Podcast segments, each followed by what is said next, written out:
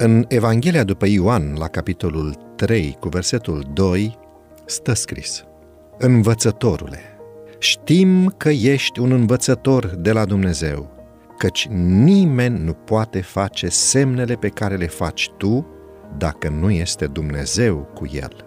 Dacă n-ar mai exista în întreaga scriptură nimic care să arate clar calea spre ceruri, am avea aceste cuvinte. Ele ne spun ce este convertirea. Exprimă ce trebuie să facem pentru a fi mântuiți. Prietenii mei, vreau să vă mai spun că aceste cuvinte țintesc direct rădăcina lucrării superficiale din lumea religioasă. Țintesc direct ideea că poți să devii un copil al lui Dumnezeu fără vreo schimbare deosebită.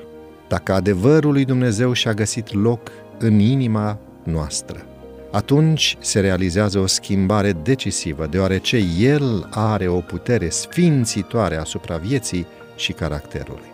Când vedem roadele neprihănirii în viața celor care declară că au un adevăr avansat, așa cum declarăm noi că avem, atunci va exista un comportament care dovedește că am învățat de la Hristos.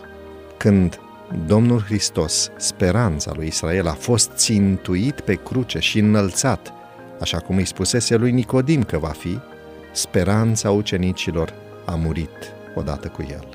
Ei nu puteau să explice situația, nu puteau înțelege tot ce le spusese anterior Domnul Isus.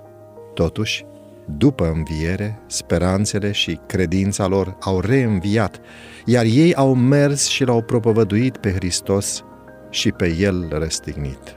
Spuneau că Domnul vieții și al slavei a fost luat și răstignit de mâini nelegiuite, dar a înviat. Astfel le adresau oamenilor cuvintele vieții cu o mare întrăsneală, iar oamenii erau foarte uimiți. Farisei și cei care i-au auzit pe ucenici propovăduindu-l curajos pe Isus ca Mesia, au înțeles că ucenicii fuseseră cu Hristos și învățaseră de la el. Ei vorbeau exact cum vorbea Isus. Acest lucru le-a clarificat în minte că ucenicii învățaseră de la Isus. Ce s-a întâmplat cu ucenicii săi de-a lungul tuturor veacurilor?